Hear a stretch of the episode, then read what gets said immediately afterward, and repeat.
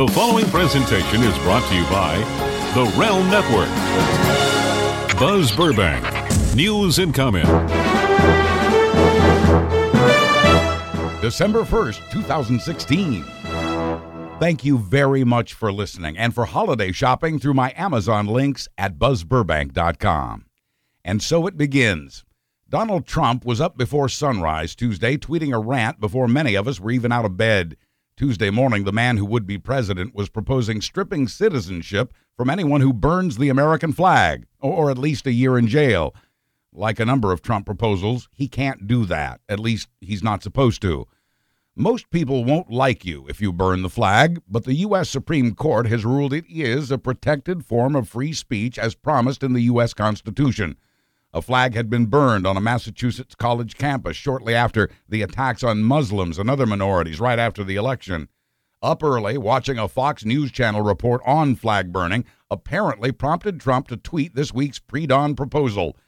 If you value free speech, be concerned. If you value the Constitution, be deeply concerned. Trump's also talked about speech chilling moves to make it easier to sue reporters. He's banned certain media outlets from covering him. CNN may be next, considering his Twitter war with that news outlet. A year ago, Trump talked about choking off parts of the internet. Trump will also apparently be naming this country's Supreme Court judges who will rule on various constitutionalities for decades to come. Even the late conservative Justice Antonin Scalia voted against a law that made flag burning a crime. Quoting the man for whom Donald Trump will now name a replacement, if it were up to me, I would put in jail every sandal wearing, scruffy bearded weirdo who burns the American flag. But I am not king, he said. Scalia was also not Donald Trump. A word here about the news media and its place in our democratic republic. Yes, the media is flawed, but also we need it, and we need to value it when the media deserves that respect, and much of the time it still does. Last week, some of us paused to appreciate the late CBS News anchor Walter Cronkite on the 100th anniversary of his birth. But it wasn't Cronkite's retirement that damaged TV news so much as it was these things. First, deregulation of broadcasters by President Ronald Reagan, no longer requiring radio and TV stations to even have news programs. For broadcasters still doing the news, the focus shifted to having the most viewers. Broadcast journalism was no longer a non-profit public service loss leader for the networks, gradually less about pride than profit. On TV, it became all about the pictures. Stories with dramatic pictures were pushed to the top of the show, and stories without pictures were buried deeper and kept shorter. It made the unfortunate house fire or storm damage seem more important than legislation that could change, even ruin, the lives of millions. The second blow came with the arrival of the 24 hour news channels, which, to fill those hours, spent more time on discussion and speculation, and frankly put a lot of unqualified talking heads on the air. And then came the number crunchers interested only in the network's bottom line. Budgets were cut, overseas news bureaus were closed, and good reporters were left without jobs. That's why, these days, you and I share a generous skepticism of the big outlets, from which this particular newscast is free and independent. But, and this is a big but, without the media, no one is watching your government. No one is poised to keep it in check looking critically at politicians and government. That's the media's job. It was the news media that got our lawmakers to act on everything from the price of EpiPens to the mistreatment of our veterans. It was the media that told us about the Watergate break in. It was Cronkite who told us we'd lost the Vietnam War, that it was time to end the bloodshed, and then President Johnson did just that. Without reporters questioning the government and its politicians, no one is watching your back or the wallet you keep there. It helps. There are sources on the internet that adhere to a higher standard, but there are sources on the internet that spread lies to further agendas over the truth, often just for profit. Many of them headquartered in Russia and Croatia, but some of the most influential are right here in the U.S. During the campaign, they literally capitalized on the anger of Donald Trump's most ardent supporters, photoshopping pictures and making up stories completely false something the mainstream media, for all its faults, does not do. Millions believed and retweeted the fake news, and a new survey shows young people are more susceptible to believing it, unable to distinguish between credible news sources and the ones that aren't. 80% of the students tested didn't know the words sponsored content mean it isn't an actual news story. In short, they were unable to tell an ad from a news article. The authors of the study say the situation threatens our democracy. So, skepticism about the media is healthy and important and helps keep the media in check. But it's our job as citizens to use our brains and not our grievances to evaluate what we hear, including this program. I'm begging you not to throw the baby out with the bathwater when it comes to the so called mainstream media. For all its flaws, the idea of discounting them completely is horrifying. In the words of American founding father Thomas Jefferson, were it left to me to decide whether we should have a government without newspapers or newspapers without a government, I should not hesitate a moment to prefer the latter.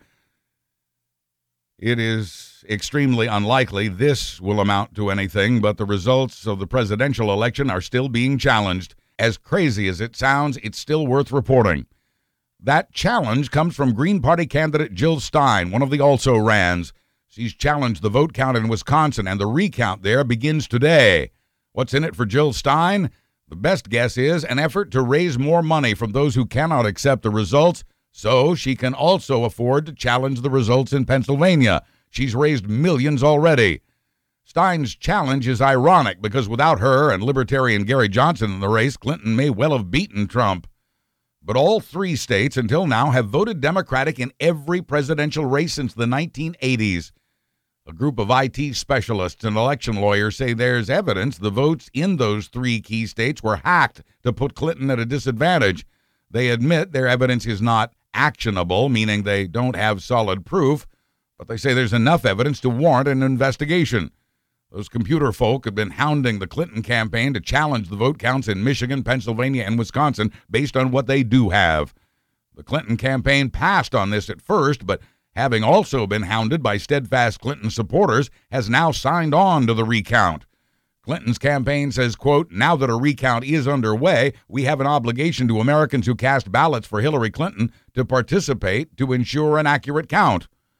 Republicans jumped at the chance to call Democrats crybabies and sore losers. Trump won the election with 290 electoral votes, 20 more than the 270 needed to win. Clinton fell 38 points short of that 270, racking up only 232 electoral votes and the Electoral College isn't likely to change its mind when its members cast their votes officially in a little over two weeks from now. But legally, some, perhaps all of them, could. Hillary Clinton won the popular vote by well over 64 million to Trump's just over 62 million. A recount that turned around the results in Michigan, Wisconsin, and Pennsylvania could give Clinton an electoral college win over Trump but no recount has ever turned around a presidential election, and Michigan officials say their count shows Trump won there by an even wider margin than first reported. Working to order a recount in Pennsylvania could be even tougher. This is the fifth time in our history a candidate won the popular vote but lost the White House, and the first time by this much in 150 years. Donald Trump, who'd condemned the recount efforts as a scam, has thrown fuel on the fire by declaring falsely that millions of illegal votes were cast in the November election. He's offered no proof because there is none. But if his wild accusation were true, it would raise the question then shouldn't we have the very recount Trump clearly doesn't want? But Trump insists he would have won the popular vote in a landslide had it not been for these supposed millions of illegal voters. In tweeting that, Trump is questioning the very system that won him the election. Staunch Trump supporter and advisor Newt Gingrich says Trump needs to stop sending out random tweets, that it's not something a president should do without someone else reviewing his comments beforehand. Before the election, Trump called the Electoral College system a disaster for democracy, but without it, he wouldn't have won, and he's no longer a critic of the Electoral College. Clinton beat Trump by more than two and a half million votes, popularly. An even wider majority voted for someone other than Trump, meaning he has no so called mandate from the American people. Trump's condemnation of the system that got him elected is further proof of his lack of knowledge about government. But then he wasn't elected for his knowledge of government. He was supported by so many, partly because of his perceived knowledge of business despite a string of bankruptcies. And it is that supposed knowledge of business that has laid the groundwork for an unprecedented conflict of interest in the most powerful office in the world. Trump said at first that his children would run the business while he's president, but those lines, as weak as they were, have already been blurred, and those same adult children play key roles in his transition team. It was Trump himself who's met with foreign businessmen to further his real estate interest around the world since the election. His daughter Ivanka, who's reportedly taking over the Trump empire, has been on the phone with her dad as he spoke with the leaders of foreign governments. She apparently represented the business on the line, while Trump acted as a representative of the country. And Trump continues to profit from his properties in other countries, despite our Constitution's clear ban on any federal office holder accepting money from foreign governments. The biography he posted on the taxpayer funded .gov website for a president elect plugs away at his real estate holdings and his golf courses. Although that page has since been taken down, it was the first thing he posted on that government website. Trump says, correctly, that there's no specific law that protects the country from a president's conflicted interests. In fact, Trump says he could continue to own his business and still do what's best for the U.S., that it's not even legally possible for a president to have a conflict of interest. He's encouraged foreign dignitaries to stay at his hotel when they visit Washington, and the list goes on.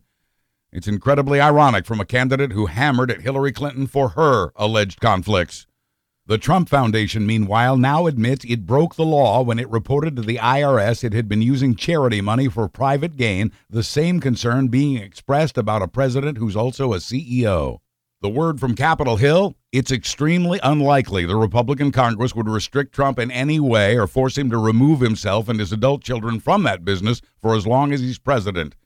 But Democrats in Congress have introduced a bill that would ask Trump to put his holdings into a blind trust. So now Trump says he'll leave his business in total, even though he still says there's no law requiring him to do so. But Trump has said nothing about divesting himself from ownership of the companies, nothing about a blind trust, and nothing about whether his adult children would be running things with his voice in their ears.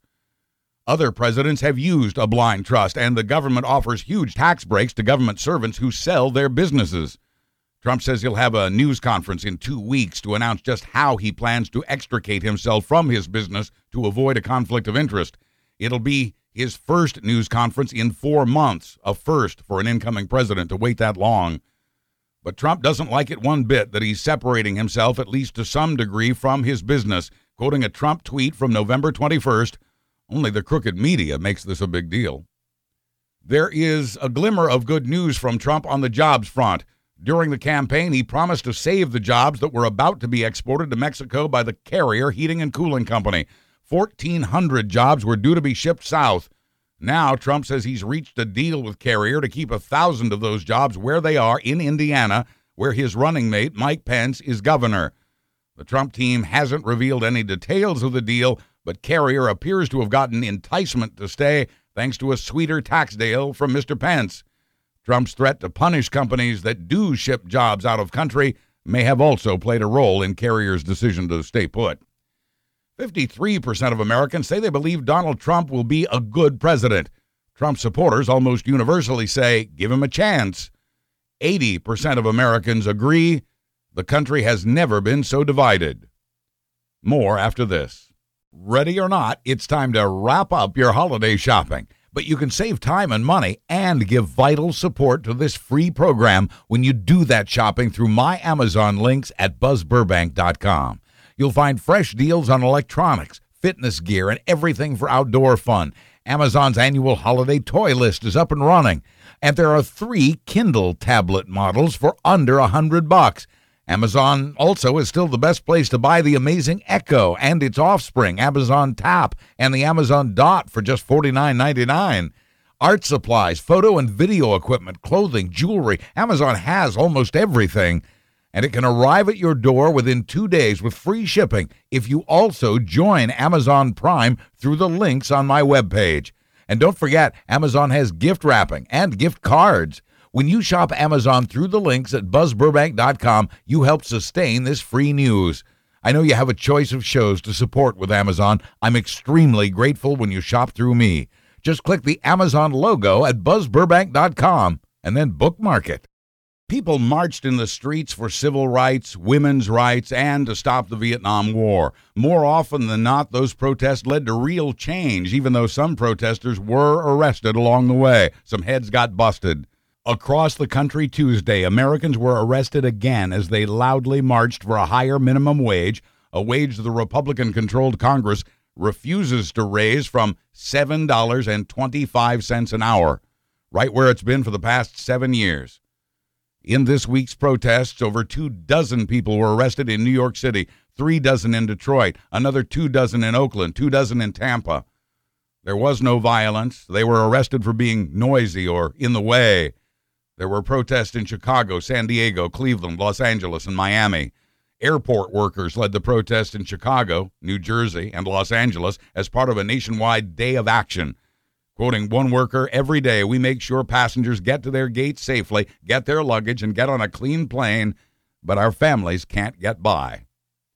Donald Trump has appointed a couple of fellow billionaires to guide the economy, neither of whom, like Trump, have any government experience. Wilbur Ross Jr., known as the King of Bankruptcy, will be our Commerce Secretary. Ross earned that title partly by saving Trump himself from bankruptcy in the early 90s. He was also behind tens of thousands of layoffs as he restructured failed companies he'd purchased. As Commerce Secretary, Ross will oversee the Census Bureau and the Patent Office as well. Hollywood billionaire Steve Mnuchin will run the Treasury Department. He produced the movies Avatar, Mad Max, and the X Men series, but Mnuchin has only three years of experience in finance.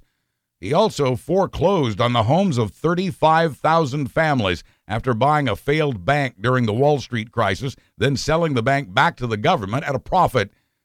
Trump's campaign promise to drain the swamp in Washington is in question, with his advisors, cabinet nominees, and other appointments now made up of Washington insiders, Wall Street insiders, and past or present Fox News Channel contributors. If you've heard the expression, it's like the fox guarding the henhouse, welcome to the henhouse. Even those who voted for Donald Trump may be losing their Medicare or Medicaid. Many may lose their health insurance entirely. Because Trump, as he promised he would, has taken the first step toward repealing and replacing Obamacare. He's chosen one of the nation's biggest critics of Obamacare to be our next Health and Human Services Secretary. Georgia Republican Congressman Tom Price was among those in Congress leading the charge against the Affordable Care Act ever since it was passed by Congress six years ago. He led nearly five dozen attempts to repeal the law, trying but never succeeding until perhaps now. The six term congressman and former orthopedic surgeon has been quoted as saying, We think it's important Washington not be in charge of health care. And although Trump has indicated he'll keep certain aspects of Obamacare that people like, no pre existing conditions, and your parents plan till you're 26, but dump the rest. The man Trump's chosen to do these things is also against requiring insurance plans to cover birth control. A new survey says three in four Americans, and even nearly half of all Republicans, now do not want Obamacare repealed. And on the subject of health care, the good news here is both parties in Congress are backing a bill that would bring medical devices and drugs to the people at lower prices. The bill would also give more money to the FDA and the National Institutes of Health, NIH. It would send money to the states to fight opioid overdoses, from Vicodin to heroin, more money to fight cancer, and more. The bad news is the bill also makes it easier for big pharma and the device companies to pay doctors to use and recommend their products. Specifically, the 21st Century Cures Act waters down a Sunshine Act passed six years ago, along with the Affordable Care Act. That law, that Sunshine Law, requires drug companies and the like to publicly report nearly every penny they spend on doctors, from cash to free meals and free trips. Even if a medical company pays a doctor to speak or consult, every penny had to be reported. That transparency would fade to translucence, details buried deep in the 996 pages of the 21st Century Cures Act, a bill that is otherwise good for all of us. Write or call your congressman to try to get this bill cleaned up so it's completely good for us all. Find out how at senate.gov and house.gov. Under new rules in Texas, the remains of an aborted fetus must be buried or cremated no matter how tiny or undeveloped that fetus may be. In the past, they were deposited in sanitary landfills with other biological waste. Texas's Republican Governor Greg Abbott ordered the new abortion rule after the U.S. Supreme Court struck down an abortion restricting law that would have shut down many of the Texas clinics. Dr. Ben Carson, who turned down an earlier cabinet position in the Trump administration, saying he wasn't qualified, now appears ready to accept a different cabinet post. Carson says he's in the running to be the Secretary of Housing and Urban Development. Quoting Carson's business manager, he has no government experience. He's never run a federal agency. It's what prompted Carson to turn down the job as Secretary of Health and Human Services, himself saying having me as a federal bureaucrat would be like a fish out of water. And yet Carson did run for president and is now excited about perhaps being the next housing secretary. Texas's new governor agrees with Donald Trump on more than one issue, uh, most especially Trump's plan to stop sending federal money to American cities that give sanctuary to undocumented immigrants. The aforementioned Governor Greg Abbott also enjoys Twitter, tweeting Sunday, I'm going to sign a law that bans sanctuary cities. I've already issued an order cutting funding to sanctuary cities.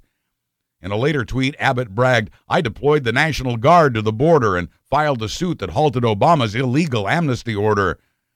Abbott apparently couldn't wait for Trump to take office before forging ahead, and he's counting on Trump to build that wall or at least tighten border security. But some cities across the country are standing their ground even under the Trump threat of a money cutoff. LA's police chief says his officers will not do immigration work for Trump, and the mayor of Chicago is telling what he calls the very nervous that they are safe, secure, and supported in Chicago. Understandably, Americans who are also Muslim are worried about the election of Donald Trump and they're downright frightened about the anti immigrant, anti Muslim feelings Trump worked up in the crowds along the campaign trail. This didn't help. Over the weekend, three mosques in Los Angeles each received a disturbing letter. It was signed by someone claiming to represent something called Americans for a Better Way.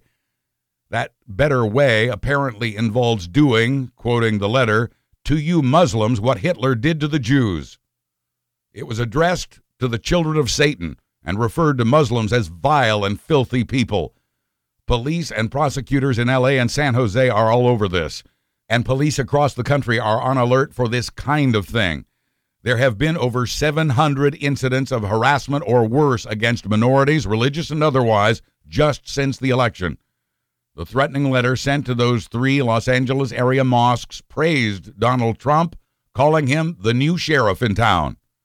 Sheriff was misspelled, of course, because hatred is born of fear and fear is born of ignorance.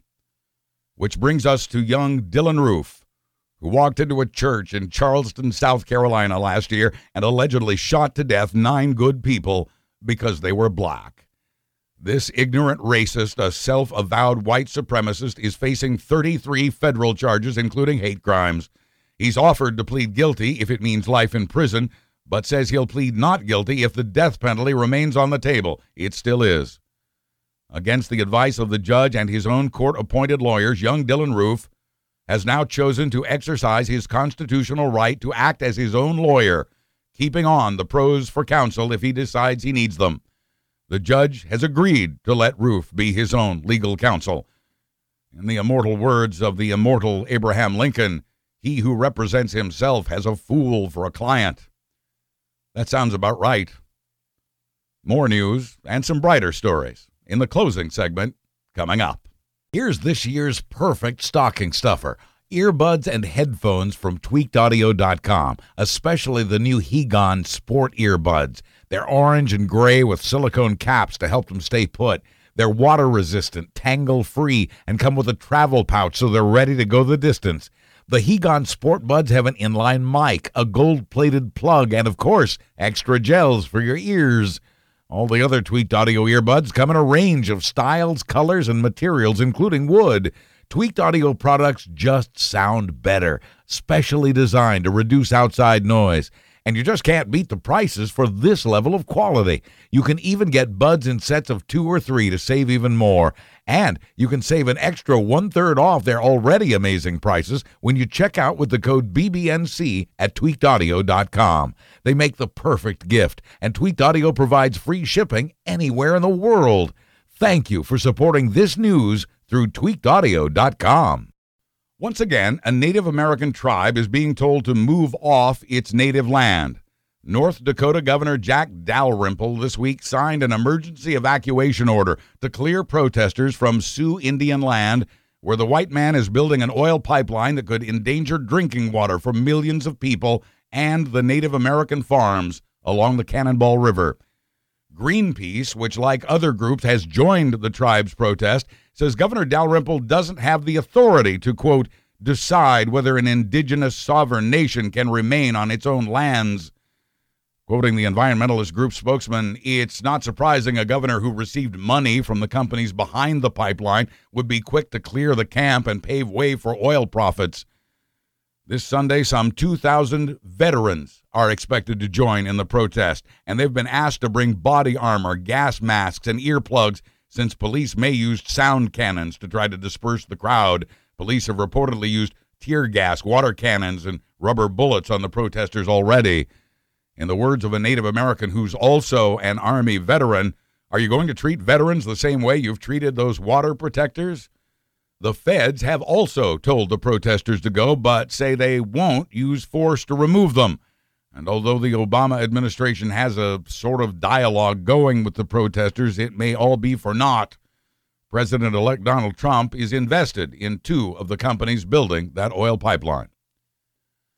JetBlue and American were among the airlines that started flying in and out of Cuba this week. U.S. Airlines stopped going there over 50 years ago when Fidel Castro took command of Cuba. Almost ironically, the flight started again only a couple of days after Castro's death. Quoting one passenger, we were the last country with the embargo. I think it's time to normalize things. President elect Trump appears to disagree, having promised to undo the reopening of a relationship between the U.S. and Cuba that was begun by President Obama. Other U.S. airlines started flying in and out of Havana more than three months ago. Delta is scheduled to fly there starting today. All of this could change with a president and a Republican Congress determined to refreeze U.S. Cuban relations until Cuba frees some prisoners, stops protecting American criminals, and allows more free speech and press. Considering Mr. Trump's battles with the press in this country, that too seems ironic. In the meantime, the president we have for a few more weeks is sending only two diplomats to Castro's funeral instead of a presidential delegation. The White House says the U.S. does still have significant concerns about the basic human rights of the Cuban people, adding, We can't let the past interfere with our ability to make progress. The officer who shot and killed Keith Lamont Scott in Charlotte, North Carolina, will not be charged. The DA says 15 prosecutors agreed unanimously that Officer Brentley Vinson was justified in shooting Scott. The DA says Scott was armed when he stepped out of his car. Witnesses said Scott was not armed, but the witnesses' stories reportedly conflicted.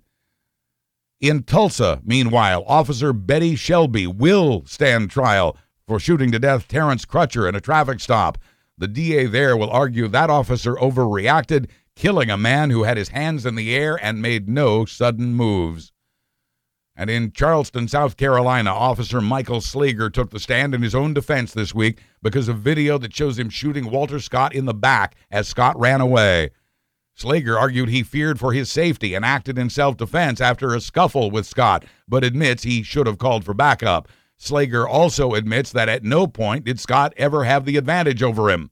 Quoting Slager, I fired until the threat was stopped, like I am trained to do. That officer could be facing life in prison his case is now gone to the jury. The part of Tennessee that's home to Dollywood was on fire. Dolly Parton's theme park didn't burn, but wildfires just outside the park forced the people staying there to evacuate. Ripley's Aquarium was also evacuated, but that park's 1,500 animals were left behind. The Great Smoky Mountains were living up to their name as fires spread through a couple of neighborhoods around Gatlinburg and Pigeon Forge, all evacuated. Cars filled the roads, schools were closed, and the air is dangerous to breathe. The air was also dry and extremely windy. Over 150 homes have been destroyed, along with 100 other buildings. Over 17,000 acres have burned. 14,000 people were evacuated. Thousands of people are in shelters less than a month before the holidays. At least seven people lost their lives, more than a dozen injured. Tuesday night, much needed rain came to Tennessee, but it caused mudslides on that burned out land. The rainstorms also brought tornadoes that killed five people in Tennessee and Alabama, and another 25 homes were destroyed, along with several poultry farms. To no one's surprise, it was the biggest Cyber Monday ever this week. Americans spent over three and a third billion dollars online that day, more than predicted, and 10% more than Cyber Monday 2015. Cyber Monday this year even beat Black Friday sales by a few hundred thousand dollars. Toys, video games, and electronics were the big sellers, especially 4K TVs, iPads, and the Amazon Fire tablet. I promised to bring you some positive news, and this more than qualifies. In El Paso, Texas, a 13 year old boy who got $25,000 in cash and gifts for his bar mitzvah is donating it, spending it all on hundreds of sneakers and socks for needy kids at a local elementary school. Hundreds more pairs of shoes and socks will go to an orphanage and to a YWCA center for women and children. And not just any sneakers, Nikes. Young Drew Frank of El Paso says he has a passion for sneakers. It's how he gets his kicks. Here is your new weekly movie preview from Fandango. But what if the black and white documentary was in 3D and told the story of the making of an album called Skeleton Tree by Nick Cave and the Bad Seeds.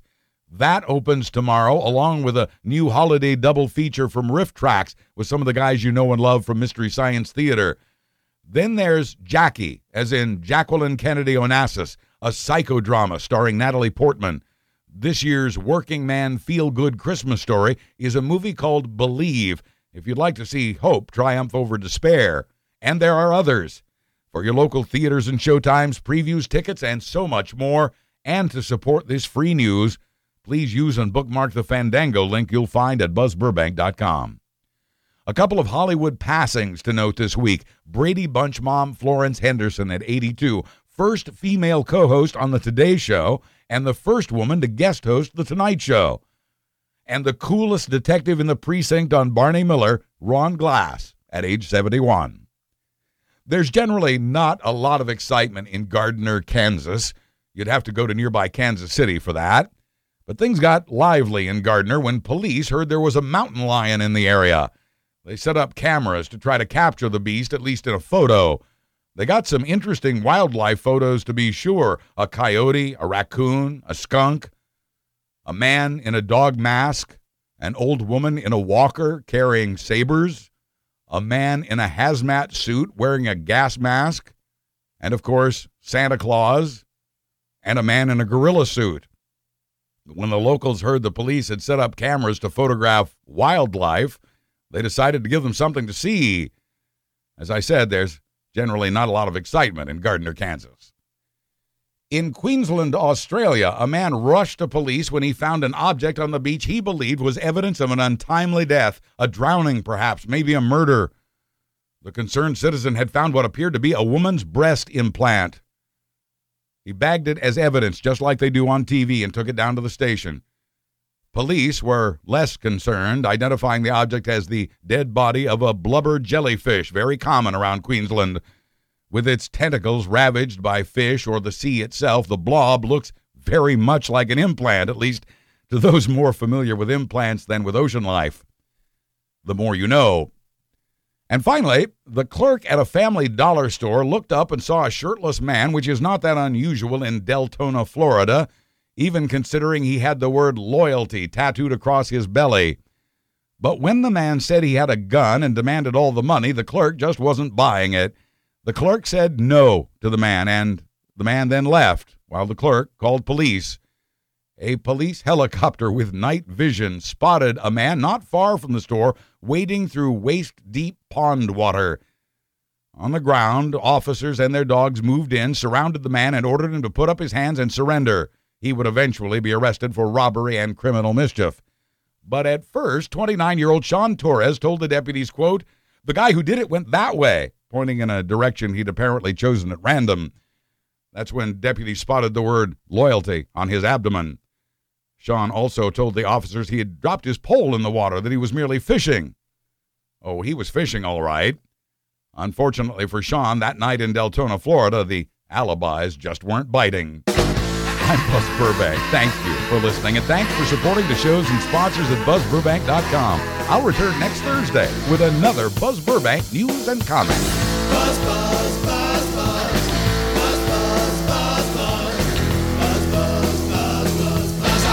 The preceding presentation was brought to you by the Realm Network.